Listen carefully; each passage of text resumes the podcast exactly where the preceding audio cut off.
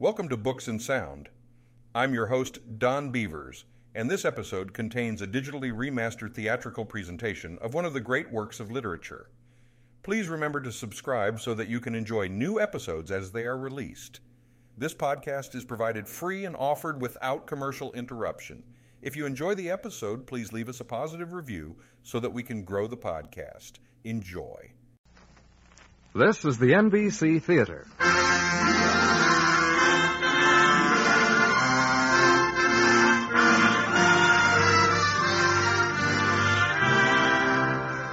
From the NBC Theater in Hollywood, we bring you an hour length drama as mellow and pleasant as a warm September day The Treasure of Franchard by Robert Louis Stevenson. Adapted to the medium of radio and to the American scene as well by Brainerd Duffield. Here now, The Treasure of Franchard by Robert Louis Stevenson.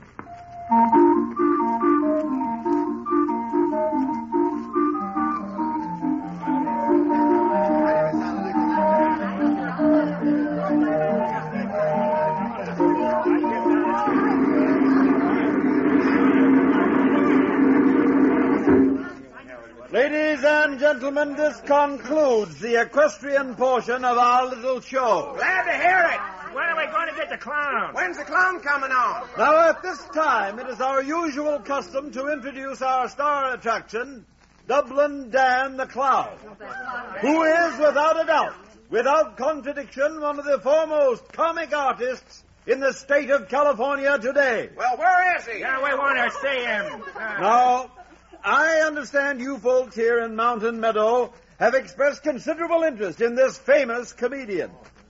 Therefore, I am sorry to announce that Dublin Dan will not appear this evening. Why not, mister? where is he? Uh, due to the exigencies of show business, uh, well, that is to say, I, I reckon us circus folks are human beings the same as yourselves. A- And the fact is, Dan took sick this afternoon, and right this minute he's up to Miss Crabtree's boarding house waiting for the doctor. I paid my money to see the clown. He ain't got no right to go and get sick. What about our money? Yeah, If get you will all step outside the tent, I'll see that each and every dollar is refunded. We'll step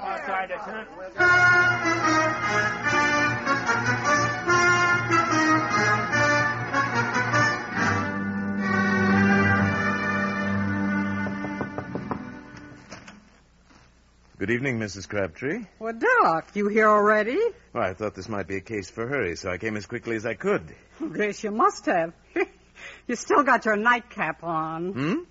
Oh, so I have. Uh, you're a character, Doc. Everybody says so. Yes, everybody in this town says I'm loco. Right to my face at that. Well, aren't you going to let me in? Oh, the patient ain't in here. Wait till I get this lantern. I'll take you to him. Come on, south this way. Well, I thought the patient was one of your boarders. It's one of them circus fellers. Always lets show folks sleep in the barn. I won't have 'em in the house. But, Mrs. Crabtree, I was told this man was dying. He's dying all right. You'll see. Well, why isn't he being looked to? Come on, help me shove this door. oh, he's up above and the hail off. I say, how come you didn't send for me sooner? Well, I sent first for Doc Smathers, but he'd have gone over to Rabbit Creek to set a feller's leg. Oh, I see. So then I says, how about Doc the Hermit? The hermit? Uh, madam, I'm, I'm a married man. Who ever heard of a married hermit? It's 'cause you're so high-toned. You never come to town and associate with folks. Well, I used to be a doctor, and lately I've been devoting myself exclusively to a pharmacopoeia I'm compiling. Some kind of book? It's an historical dictionary of medicine. You don't say. Now, look, Doc, we gotta climb this old rickety ladder to get up to the loft. You think it'll carry your weight? Is that the only way up? Afraid so. Then I guess it's going to have to do. Medical science calls, and I must obey. After you, madam.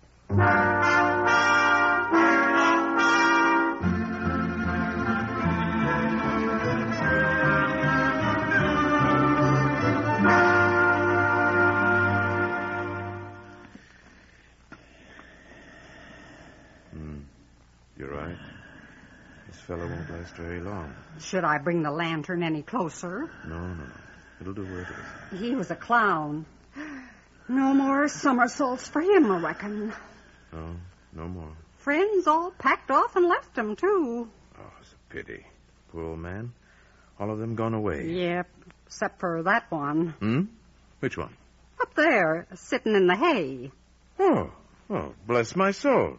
Has he been there all this time? It's just the boy. Boy? I thought it was a ghost for sure. He's pale enough to be a ghost and thin enough. Uh, is this your father, boy? Can't he talk? He can't or won't. Been sitting there for hours and not a word. Boy? Do you want to be beaten? No, sir. Well, then answer my question. Is this your father? No, sir. He's my boss.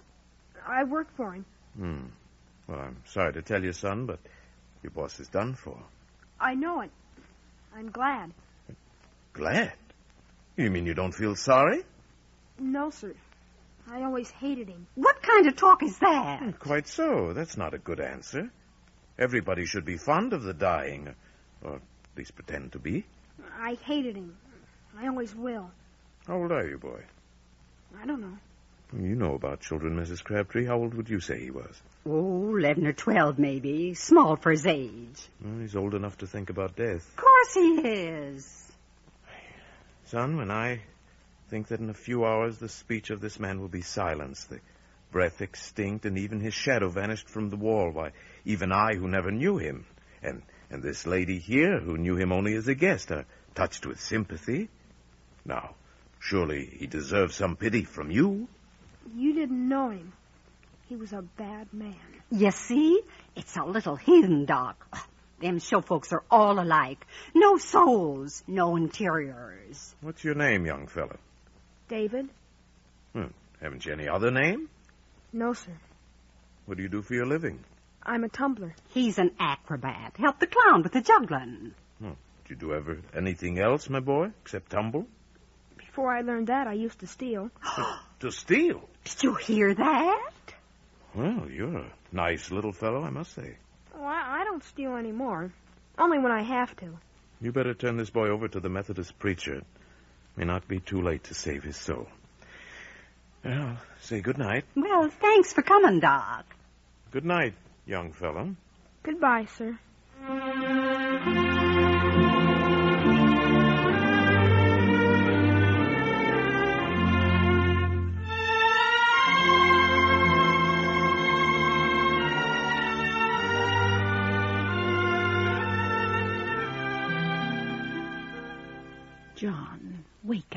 Up. Wake up, John. Oh, what's the matter, Annie? I thought you were an early riser. Well, I am, my dear. I do my best thinking in the morning. Well, you're late today. John, look out that window. Hmm? Oh, you wish me to admire the sunrise? I want you to look at the. Annie, what's so remarkable about that tree? Well, there's a boy sitting in it eating our cherries. No. Yes. Put on your trousers and chase him away. Boy in the tree. Oh, bless my soul, so there is.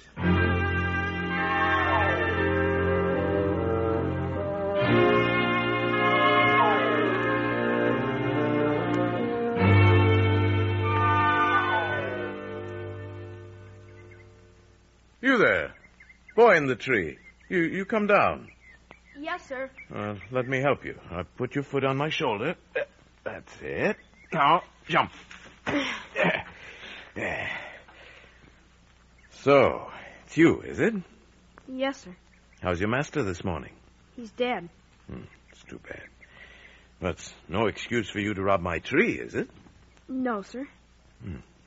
I see you rise early in the morning. Is that a regular practice with you? Yes, sir.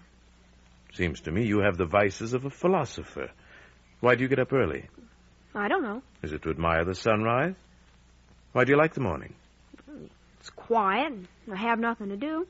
And I feel good. Seems you have a taste for feeling good. But you also have a taste for stealing, and the two are incompatible. You mean it, it's bad to steal? Hmm, that's the general opinion, yes. But, sir, I mean the way I used to steal. It's all right, isn't it, to steal a loaf of bread when you're hungry? No, it's not. I know what's right and wrong, 'cause a preacher told me once. And he was real kind. But it seems like when you're hungry and you're going to get a licking, well, it, it's a different thing to steal. My boy, you astonish me. What do you think your preacher would say? I, I guess he wouldn't like it, but I figure God would understand, God? 'cause God made me hungry in the first place. Little boy, I said you had the vices of philosophy. If you begin to display the virtues too, then I must leave you. I'm sorry. Well, you're not a boy at all. You're a monster. Am I? Why? I hate all strange things and all strange people. You're the strangest little boy I've ever met. Do you understand? Yes, sir. So, now you go and get out of my orchard and don't let me catch you here again. Yes, sir. But, but, sir, Well? Aren't you a very strange gentleman? oh, wait, wait till I get my breath. Oh, what a remarkable child you are. You, I didn't know such boys as you existed. Do you know that I've disliked children all my life? Have you? I, I'd no idea there were philosophers among them. Am I a philosopher? Of course you are. You see things clearly. You answer questions truthfully, and you've no idea how few grown-ups can do the same. Is that so? Oh, oh, what a morning this is. What an experience for me, for both of us. Huh, It's like a lover's meeting. Oh, no, no, don't look sad. It's just that I don't understand you. I'm afraid I've frightened you with my enthusiasm. hmm? Oh, no, sir, you haven't. Oh, yes, yes, I have. I frighten people. Well, here, eat a pear. Then go down to the grape arbor by the river. In the meantime, I'll go have breakfast with my wife. Oh, poor creature, what a blow this will be to her. How do you mean? Never mind. Go eat some grapes and wait by the landing till I come. Do you hear? Yes, sir. Don't run away. Promise I won't be long. Oh, uh, by the way, what'd you say your name was? David. That's right. David.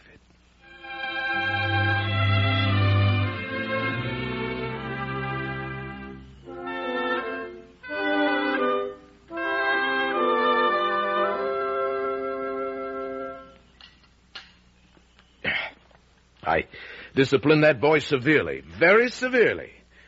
Mm, It's a fortunate thing, Annie. Uh, This coffee's excellent, by the way.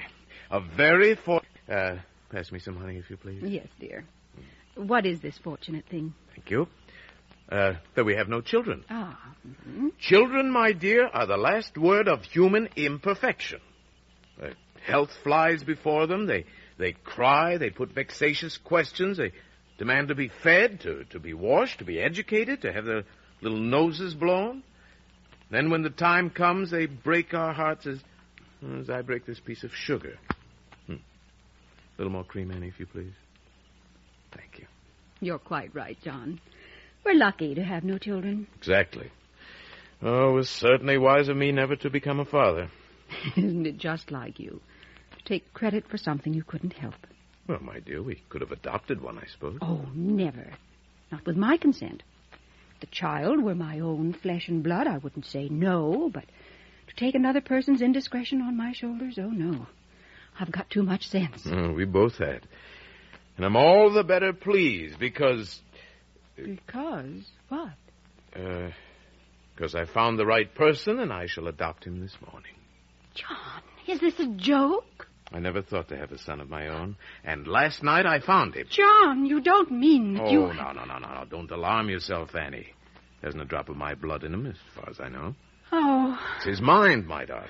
His mind that calls me father. his... But, what about my mind? Oh, he'll disturb you very much, Annie. You'll never understand him, and he'll never understand oh, you. dear. Oh, you perceive I'm announcing a calamity for you, but it's all settled. Oh, John, how can you? Now, don't give way to tears Oh, after a meal, no. Annie. You'll give yourself indigestion. You know how willing I am to humor you in all your notions, but really now, John, this is just... Annie, dear, who was it asked me to leave San Francisco? Who made me give up cards and roulette and strong liquor and, and all that was my life before I knew you? Annie, Annie, have I been faithful? Yes. Have I been obedient? Yes. Hmm. Have I borne my doom with cheerfulness? Oh, yes, John, but are you sure? You say you only met him last night. He may be the worst of scoundrels.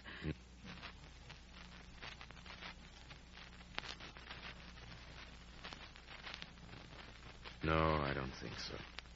But I have a plan. I'll take him on as a stable boy. If if he steals, if he grumbles, if he disobeys, I'll I'll see I was mistaken. I'll recognize him for no son of mine and send him tramping. Well, you'll never do it when the time comes. I know your soft heart. Oh, never mind. Where's the boy? In the arbor, eating grapes. He'll want another breakfast, I dare say. I'll bring him to you as soon as I've finished this biscuit. Hmm? Pass me the honey pot, if you please.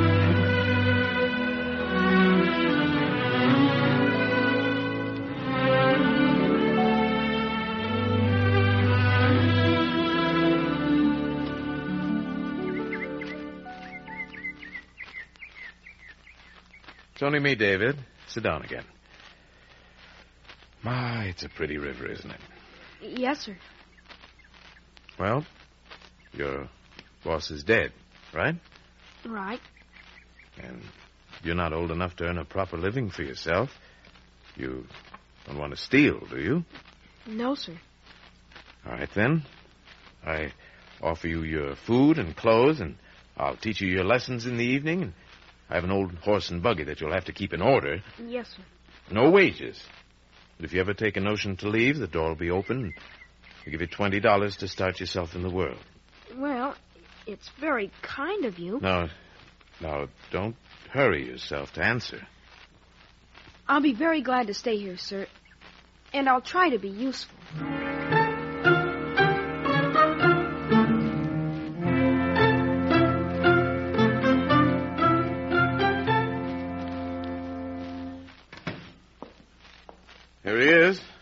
This David. Now, both of you try to like each other for my sake. Hmm? Oh, he's very pretty. Will you come kiss me like a nice little fellow? No, no, no, no. Why, why, you address this young philosopher as if he were an infant. Oh, He must be spoken to with respect. Mustn't be kissed and Georgie porgied like an ordinary child. I only said it to please you, John, but I'll try to do better from now on. Well, I'm sure you meant well, but I want him to feel at home here, Annie. Don't- Don't embarrass him. See what a dignified child he is. I'm sorry. Really, Annie, your conduct is so idiotic sometimes. Yes, yes, yes, John. How do you do, young man? Let us shake hands. Yes, ma'am. Thank you, ma'am. Yeah, that's better. Do try, if it's possible, for a woman to understand these things. Of course it isn't, and I waste my breath. But do try to hold your tongue as much as possible. Follow my example, and you'll do all right. Yes, John. Now, suppose you step outside for a while and let me have a talk with my new son. I don't see why I should. Please, John, do as I say for once. Very well. But no sentiment while I'm gone. No, no tears, no kissing, none of that. Yes, yes. Now, run along. Hmm. I'll be right outside. There. He's gone. You're not afraid of me. Are you, David? No, ma'am. You mustn't be surprised or frightened by my husband's manners. You know he's the kindest man in the world.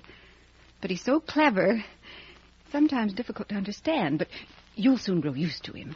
Yes. And then you'll just love him. Because nobody can help that. And as for me, well, you can be sure I'll try to make you happy. I'll not bother you at all.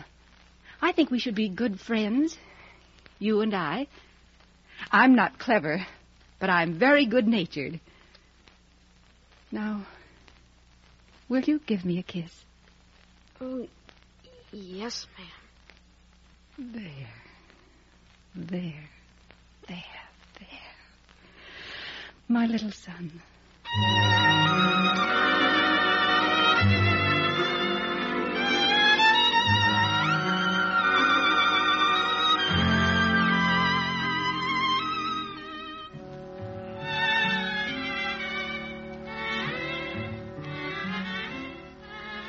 Annie, where's the boy?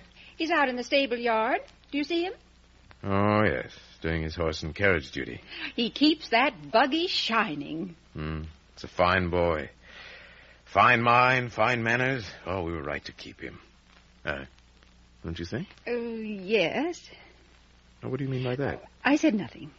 But you meant something. Out with it. What do you mean?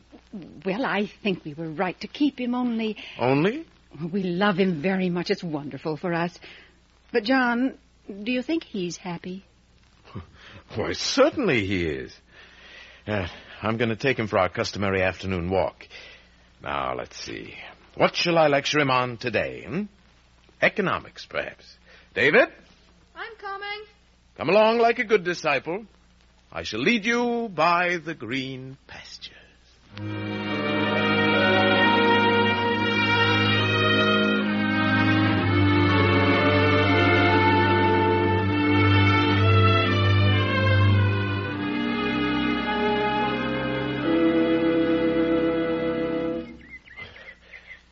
Well, here we are at the top. Let's sit and rest a while. Hmm? Let's. Uh, there. Oh, what is so rare as a day in June? Look at that river.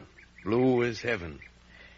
In over that way, Silver Plume Falls, the highest cataract this side of Yosemite. I I can't see it from here. Must be too far up the canyon. And down there behind the trees, that's the town, Mountain Meadow. It looks so small. Hmm. Yes, small enough now, but 20 years ago it was thriving. Full of gold hunters, gamblers, dance hall girls. It was? Oh, and desperados shooting up the place. Honest? See? Things used to be exciting around here. It's pretty quiet now. Yes. Nothing but a sleepy little village. But it was rough and ready once, and it was rich. It was? Perhaps that's why I like the place so much. Have I told you that I was once rich? I I don't think so. I don't think I'd have forgotten. Well, I was. When I first came west, I made a mint of money. Then, when I went to San Francisco and developed an interest in the Wheel of Fortune, I lost every penny I'd saved. All of it? Well, perhaps not all. I had a little put aside, invested. That's what I'm living on now. I'm sorry you lost your money. Sorry? Oh, why are you sorry? Boy, I prefer my present modest income to my former wealth. I, I make wine with the grapes of my own vineyard. I have good food, good air, the fields and forests to walk in. Got my house, hmm, admirable wife, and a boy I cherish like a son. Now, could I ask for more? No, sir. Now, if I were rich, still be living in San Francisco. Instead of good homemade wine, I'd be drinking whiskey. Mm. Very unwholesome stuff, and bad for the innards. Yes, sir. Hmm. If I went back to that wicked city, I'd, I'd ruin myself gambling, or I'd flirt and break poor Annie's heart with countless infidelities. Don't you ever think sometimes you'd you'd like to go back just for a visit? Well, now that you mention it, sometimes I do. Sometimes temptation gets the upper hand. I long for a little high stake poker game in one of those Barbary Coast saloons.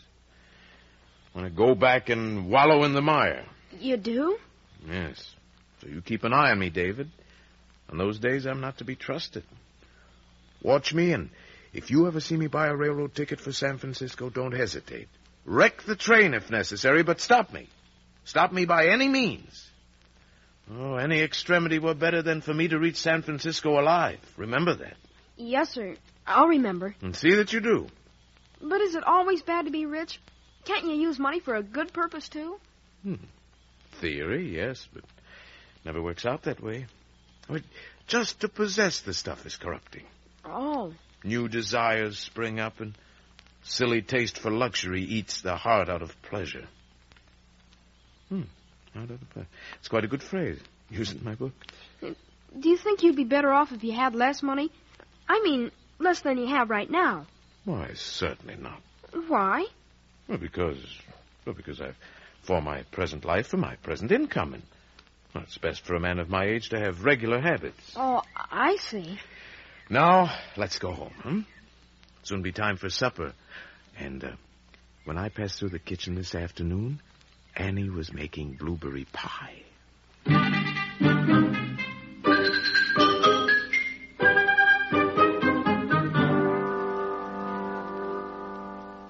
David, what are you thinking about this morning?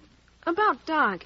Oh? I was talking to Shorty Brown, the stage driver, and he was saying your brother took away Doc's money, all that was left, and invested it for him. Oh, that's a lie, every word. It was my cousin, Cornelius, that did it. Uh, and did he make Doc promise never to come back to San Francisco? Oh, certainly not. I did that. Cornelius is a banker. He sort of keeps an eye on the remainder of our money, and he sends us some when we need it. Uh, do you suppose Doc wants to go back and live in the city? Oh, I don't know. He never said so. Sometimes I get scared blue for fear he might. Why? Well, wouldn't for a man with, with his habits to come to total ruin. You like it better here, don't you? Oh, yes. I'm comfortably here. It's so safe. I have him all to myself. And now, David, that he's got you to educate. And his pharmacopoeia to work on. Maybe he'll always want to stay. Do you know where we're going this afternoon? Doc and me? No, where? Well, I'm going to hitch up the buggy, and we're going to drive up the Sugar Pine Canyon to find leaves and plants for the pharmacopoeia. Oh, well, are you now? What next? Is he nearly finished writing the book? Oh, bless his old heart. He's been working on that thing for years, cutting out bits of paper and pinning weeds to them and making notes. I don't suppose he'll ever finish writing that book. But doesn't he have a grand time?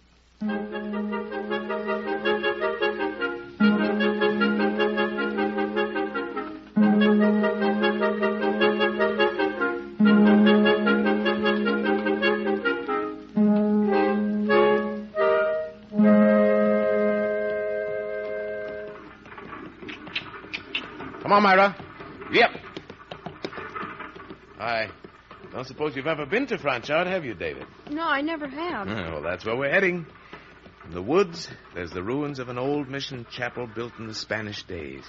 It was destroyed when the Indian uprising came. The same one that burned the town? The same, but that's not all of the story, no. Priests knew there was danger, so they hid the sacred vessels, things like golden cups and chalices. Priceless, they're supposed to be. And they hid them? Yes. They've never been found. Did people look for them? Oh, of course they did. Tell you what happened to me. It was back in 51 when the rush for gold was going strong. I was in this forest digging near the ruins and my spade hit something. What was it? Oh, it was a metal coffer, like like a strong box. And I thought I'd found the treasure sure. I opened it up, but it was only some priestly robes. And then what do you think? They turned to dust while I was looking at them. What do you think of that? Well, I, I'd like to have seen them change to dust, but well, otherwise I wouldn't care. Hmm. What do you mean? Not care about a treasure? No, sir, I, I wouldn't want it. It's only money. It would do harm. Oh, come. That's philosophy and very fine, but it's not the point right now. Besides, it's not only money. Why, there are works of art involved. These things were beautifully carved in solid gold. I don't care. I wouldn't want them. Or they might do people harm. You said so yourself. Never mind what I said. Now, don't go quoting my words back to me out of all logical connection like a like a parrot. At any rate, we want nothing to do with it. Whoa, Myra. Uh, whoa, whoa. Well, uh, here's where we stop. There. Now you can see the ruins over there through the trees. Thought while I went looking for herbs and specimens, you might amuse yourself digging for treasure, but you disappoint me, David. I see you have no sense of adventure or romance. So, just let you stay here and guard the lunch. All right, sir. Hmm. Now, now, don't look so forlorn. I didn't mean to scold you. Keep forgetting how seriously you take things. Don't you ever smile? Oh, yes, I like to smile. I'm very fond of jokes. Uh, beats me what use you were to a circus clown. I've never seen you smile. Look, David, you can take a snooze in the shade on that clump of ferns, hmm? And the bees will hum you to sleep. I'll come by and wake you by and by. Yes, sir. All right, then. Pleasant dreams.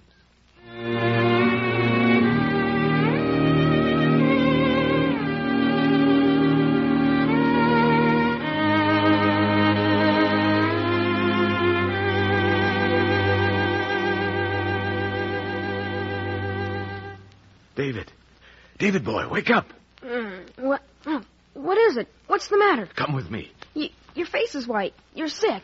Come quickly. I found it. A specimen? yes, a specimen. I'll show you where it's planted. Quick now, follow me. Yeah. Yeah, this way. It's just ahead here, in this clearing. Yeah. yeah. There. There now. Here's the plant, and I'll show you one of the roots. What? It's a plate. Uh, nonsense. It's a coach and horses. It, it's a mansion on Nob Hill. It's your college education. A dirty old platter covered with earth? Look, David, I plucked away a pad of moss from between these boulders and found a crevice. And when I looked inside, what do you think I saw? I don't know. I saw San Francisco. I saw my wife shining with diamonds, and I saw you and your future. But what is it? What is it? It's the treasure of Franchard. and I found it. Shh. Just be quiet. Here. Now, look what's here. Flagon. Candlesticks. Here, and see this. It's a casket full of gold pieces. Doubloons and guineas and louis d'ors. Look at them. Th- this means you're rich again, I suppose. Rich. Rich as a potentate. Rich beyond dreams. Hey. Oh, this is childish. We're losing precious time.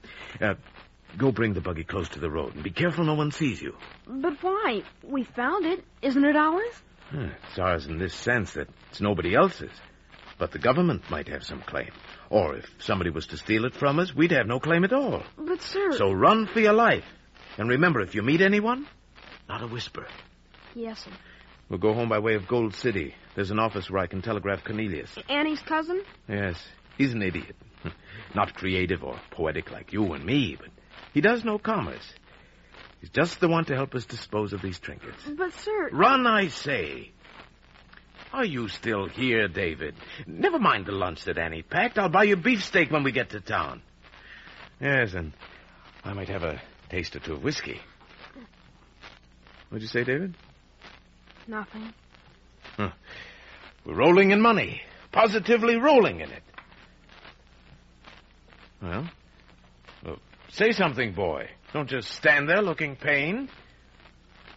What is my inconsistency shock you? That's it, huh?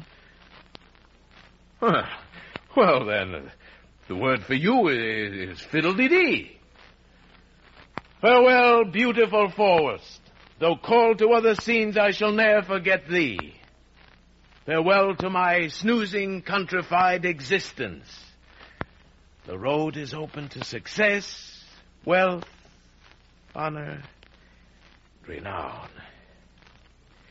Boy, fetch my chariot. The world is mine.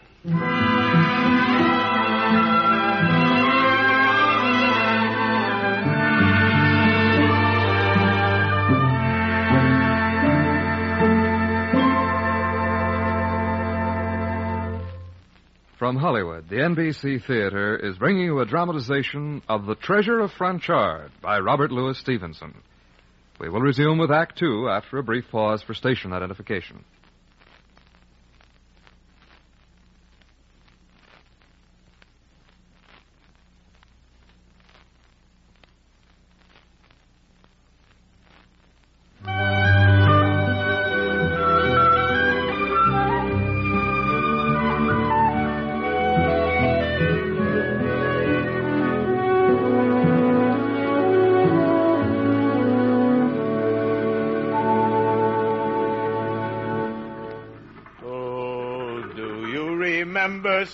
Betsy from Pike? Cross the high mountain with her lover Ike. Uh, What's the matter, Dave? Truthful Dave. Don't you like my singing? Mm, No, Doc. Not very much this evening. Huh, that's right. Always an honest answer. Look, Doc. Annie's got all the lamps lighted and the door wide open. Ooh, ooh, Myra. Hmm, so she has. Oh, poor old Annie.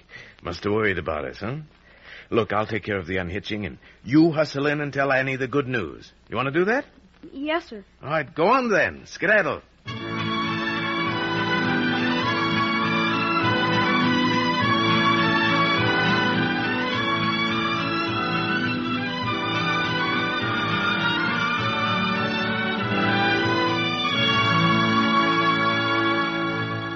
Mercy, David. Wait till you get your breath. Eh, eh, And all he talked about was San Francisco. San Francisco. Eh, And he went running in and out of all the stores, leaving me on the buggy Oh, seat. gracious me. Wait till you see the presents he's been buying. What? And every time he bought something new to the buggy, he, he went back into the saloon. I hear him coming. Annie! Annie, Annie! Oh, Annie, aren't you glad? Darling, we're rich. We're rich all over again. John, you've been drinking. Oh, of course I have, my beauty. But I found the treasure. And here are the first fruits. Now, what have you there? Hmm. A piece of silk to make you a dress, and a feather to go on your hat. What?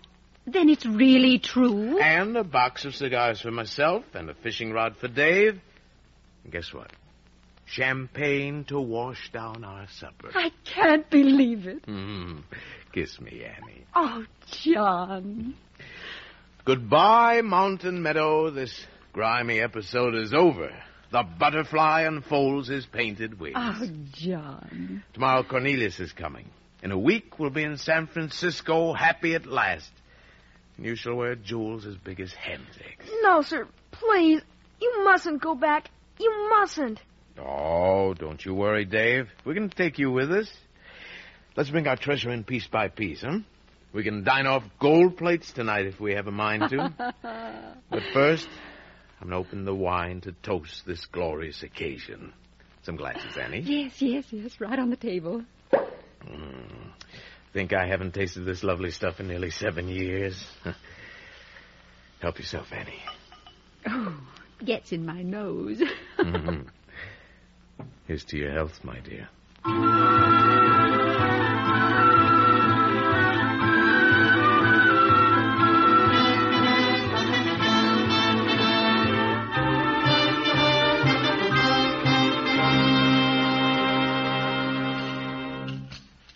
Oh, delicious supper, Annie. You surpassed yourself. I couldn't eat another mouthful. And I shouldn't drink another glassful, but I will. Where's David gone? Well, I don't know. I thought he was sitting here. Hmm. While we were piping our dreams, he slipped out the door. Oh, he's disgusted with us, being so greedy. Well, where can he be? Oh, look, I see him. Hmm? Come here to the window. Where? Sitting on the landing, watching the river go by. Ah, there's a remarkable fellow, Annie. You know, something of the genius in him.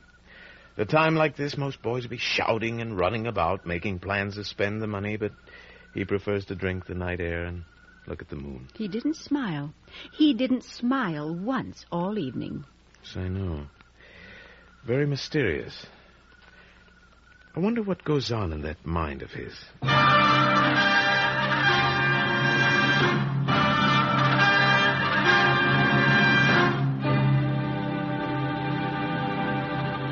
Gone. Gone, I tell you. The treasure's gone. Every scrap of it. We're John. paupers once again. John, tell us calmly. What has happened? Well, last thing before I went to bed, I, I locked them up in the dining room cupboard. Are you sure? Of course I am.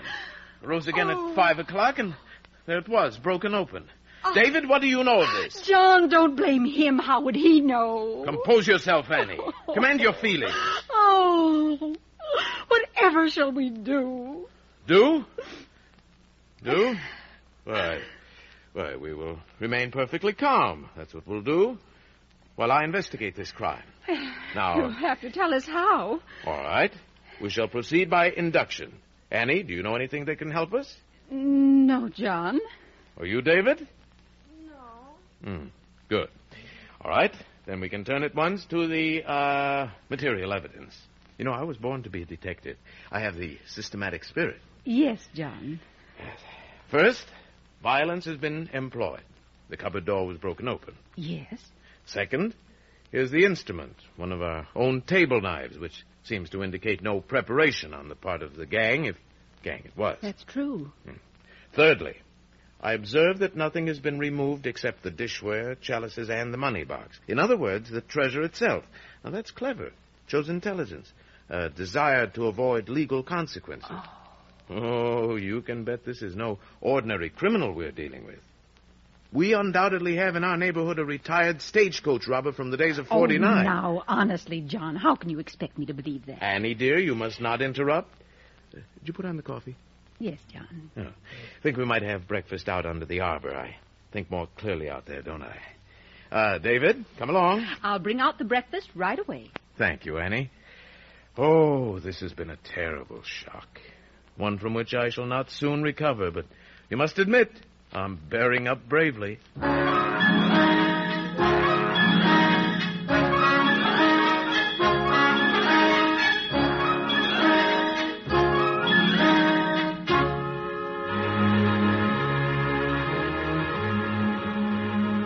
John, dear, Hmm? here's Cornelius. He's just arrived. Good morning, John. Oh, Cornelius, sit down. Have some coffee. No, thank you. I took the morning train to Badgerville and came the rest of the way by carriage. But Annie tells me I might have saved the trip. Yes, Cornelius, our fortune was made and unmade overnight. Our windfall has been stolen. A good piece of luck for you. If you'd gone to San Francisco with your pockets full, you'd have played ducks and drakes with a lot of it in three months' time. Now, Your own reserve fund would have followed, and you'd have come to me in a procession like the last now, time. there's no need to speak of that. I saved what I could for you then. But I give you warning. Annie, you can weep and John can argue. But it won't work a second time. I've told you so before. Yes, you have. You've told us often. But since we no longer have our bonanza, we don't need your advice on how to spend it. Bonanza indeed. Might have been worthless. Pardon me, Cornelius, but I'm not entirely ignorant of these matters. And these articles were pure, solid gold. I wouldn't take your word for it. You're a man of rosy views. But this robbery is peculiar. Who was in the house last night? Hmm. None but ourselves. And this young gentleman sitting with his mouth closed? He, too. Well, and if it's a fair question, who is he? Say good morning to Cornelius, David. Good morning. This is David. He combines the functions of a son and stable boy. He began as the latter, but he rose rapidly. And he is, I may say, the greatest comfort of our lives. Yes, he is. He's a godsend. Ha! And previous to becoming one of you? Oh, he, he lived a remarkable life, beginning with circus tramps and thieves. Thieves? Did you say thieves? Oh, now, Cornelius, there's no point in suspecting the boy. Young man, did you ever steal? Yes, sir. Well, you listen to that. Well, David is a teller of the truth. He has never told a lie. He's the best of boys. Never told a lie. Very strange. Give me your attention, my young friend. You knew about this treasure. He helped to bring it home. John, all I ask of you is that you hold your tongue. Very well. I mean to question this boy. And if you're so certain of his innocence, you can afford to let him answer for himself. Now, boy, you knew where the treasure was put. Yes, sir. You say you used to be a thief. Yes, sir. Then it was you who stole these things. You know it, and you dare not deny it. Look me in the face. Raise your sneaking eyes and answer. No, Cornelius, you're a brute. I'm ashamed of you. Quick, after him, Annie. He mustn't run away. Yes, John, yes. Cornelius, if you weren't my wife's cousin and I weren't pacifistic, I'd give you a thrashing. Oh, for heaven's sake, man. You telegraphed me to leave my business and come down here on yours. I come. You say, find the thief. Well, I found him. You've no right to take offense. Yeah, I grant that. But even if the boy had come and told me himself, I wouldn't believe him. And if I did believe, my, my trust in him is so great, I would conclude he acted for the best. Simple minded as ever. Well, I must be going. I've wasted enough of my time. If you recover your plunder from that thieving stable boy, bring it into my office for an estimate. In the meantime, I wish you'd let me sell your Turkish bonds. Why should I? You told me to buy them, so I did. But sooner or later, they're going to crash, and that will be the end of you. In fact, that's the main reason I came down. You never answer my letters. I never read them. Well, may I sell those bonds or not? My dear Cornelius, I've never denied your ability in business. Uh, you may be the best banker in San Francisco, for all I know. However, you have only one limitation. You believe through thick and thin in one man's judgment. You're old. All right, stick to your Turkish bonds and stick to your stable boy. Go to the devil your way and be done with it. I certainly will. Say goodbye to Annie for me and to the little sneak thief. And I won't come visiting again in a hurry either. Goodbye, Cornelius. It's always pleasant to see you.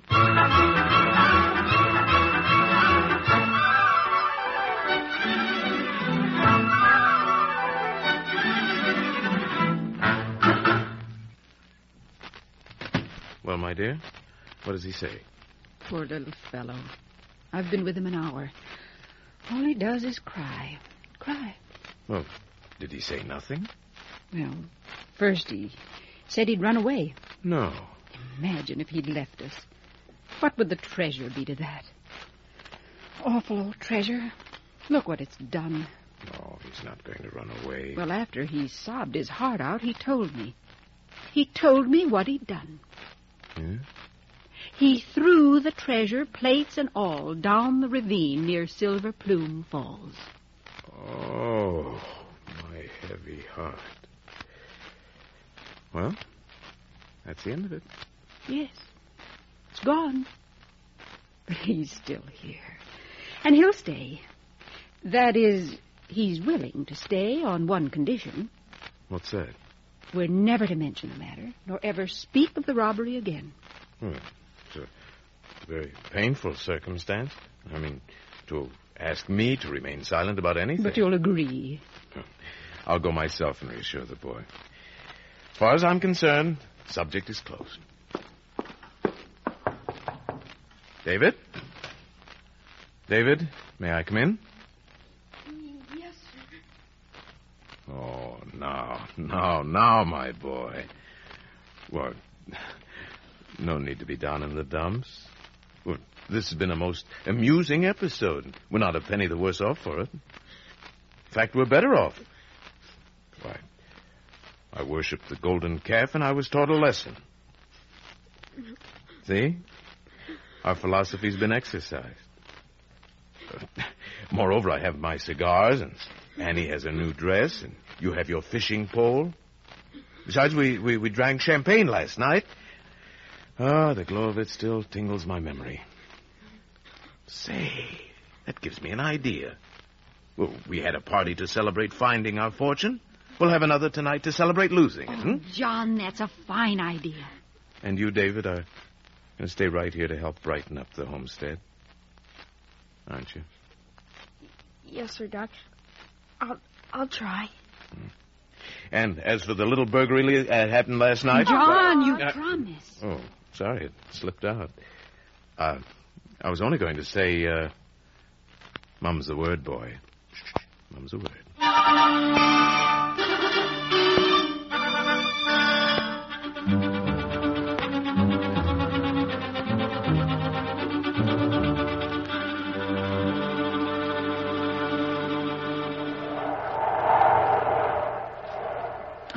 Hear that wind?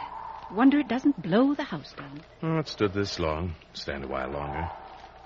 Annie, did you look in on the boy? Yes, yes, he's fast asleep. He worries me. See, Annie, it's still on his conscience. Now, if the boy came to me and made a proper confession and bosomed himself about the little incident, well, we'd have forgotten it long ago. Yes, I suppose you're right. Of course I'm right. Preys on him like a disease. You coming to bed soon? Oh, after a while, dear. Want to work a bit on my pharmacopoeia. John, did you open that letter that came this morning? Hmm? Letter. Yes. Oh, the letter from Cornelius. No, it's in the desk.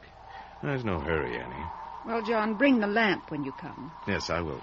And be sure to put the screen around the fire. Yes, Annie. On a night like this, I'm always frightened that the wind might blow live coals out on the floor. Yes, Annie. Don't work too late. Good night, my dear.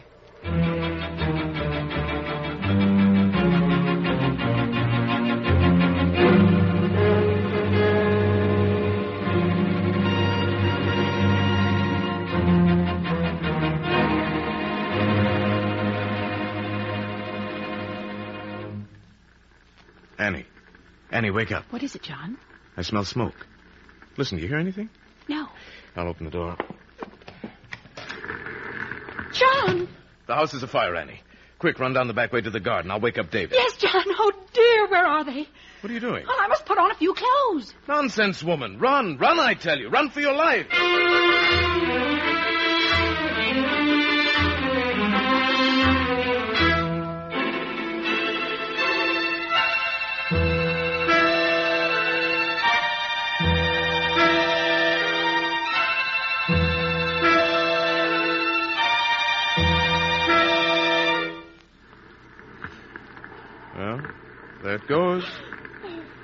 Hearth, a home, every last stick of it. Well, David, have you nothing to say? I wish it hadn't happened. So do I. Express my feelings exactly. What's more, my life work, my pharmacopoeia has gone up in flames. Oh, John. There, Annie, I don't blame you for crying this once. It's not the house. Hmm? Oh, you weep because my masterpiece is lost forever. But, why, I had no idea your interest in literature went this Oh, deep. no, John, but you wouldn't let me dress. What am I to do? Well, you must do like the rest of us. We'll go to Mrs. Crabtree's boarding house and ask for shelter. But not like this, John. Not in a flannel night dress. Why not? Well, your modesty is commendable, Annie, but there's no choice, really. We must all three of us go in our nightgowns. Well, I refuse. I refuse to be seen by townspeople in this, this garment. You look extremely well. Oh, now, John, you're a man. You can't understand my feelings. Well, I couldn't bear the humiliation of appearing in public like this. Very well. There's an old pair of trousers hanging on the line. I thought to wear them myself, but you shall have them. Oh, John. Run, David, quick and get them. hmm? Yes, sir. I will. There, you see, my dear? It's nothing to worry about. Just follow my example. Well, you, you notice how calm I am? Even cheerful in, in the face of disaster. I'll begin drawing up plans for a new house in the morning. Hmm. Oh, how fortunate you are to have married a philosopher. Oh, John.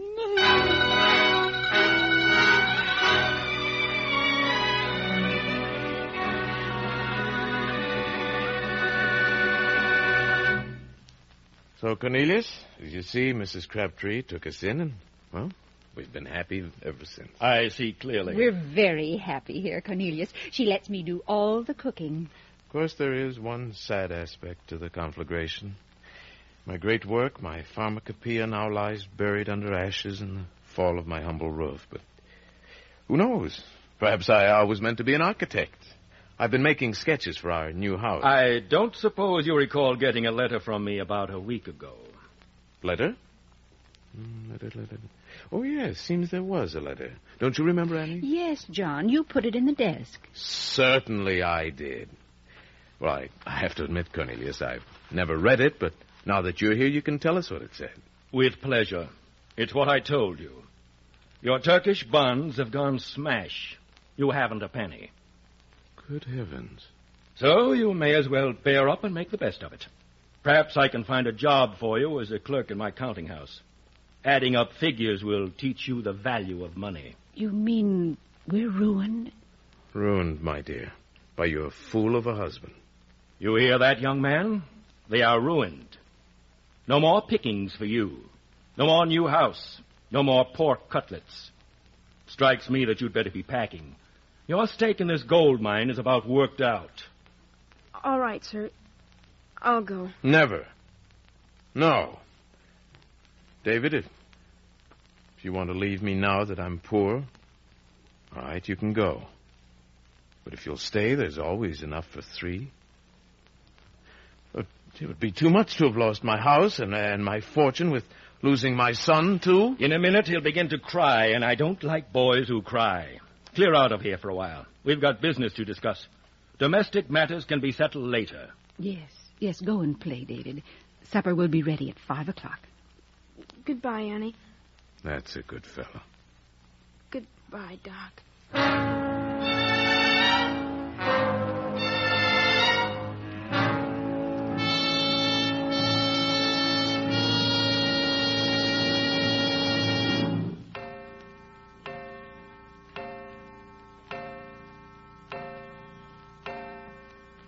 I told you. Six o'clock, and he didn't come home to supper. He's gone. He took the hint at once. Well, I don't seek to excuse his going. It shows a lack of heart that disappoints me. Lack of manners. He never had a heart. John, for a clever fellow, you're the most gullible man in creation.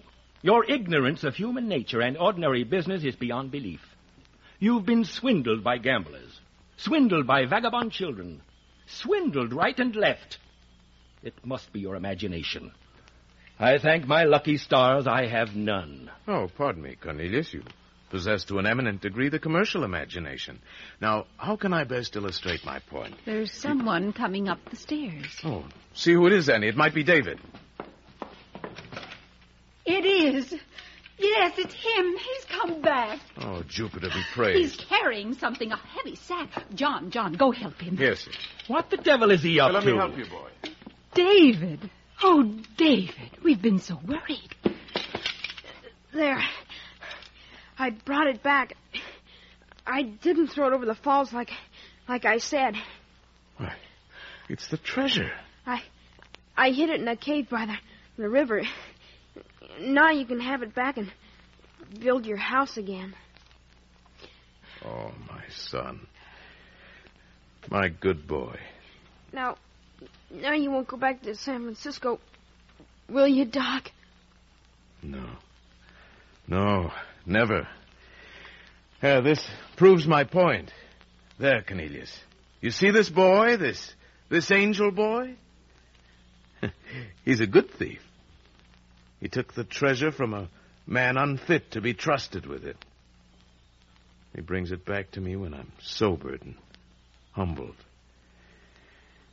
Oh, these are the fruits of my philosophy. This is the reward of my life. John, look at him. Look at David, John. How beautiful. He's smiling.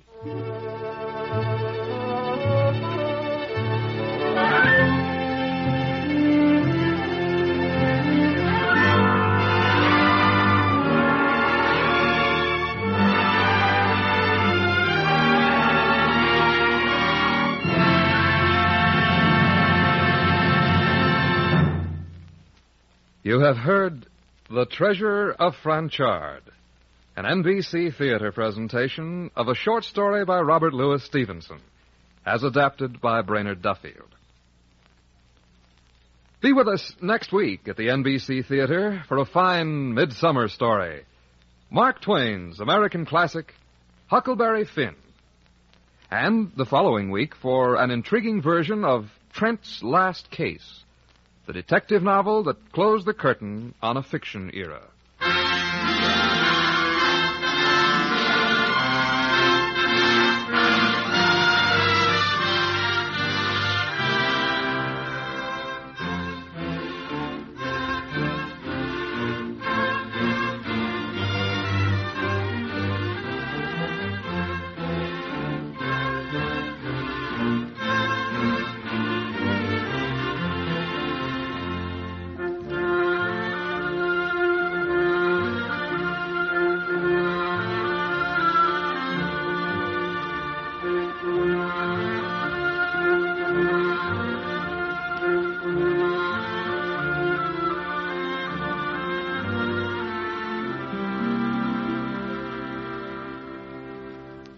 Our cast today, Parley Baer was the showman, Paul Frees was Doc, Florence Ravenel was Mrs. Crabtree, Michael Chapin was David, Lynn Whitney was Annie, and Charles Seel was Cornelius. Your announcer, Don Stanley. The NBC Theater is produced by Wade Arnold. The director of the NBC Theater is Andrew C. Love.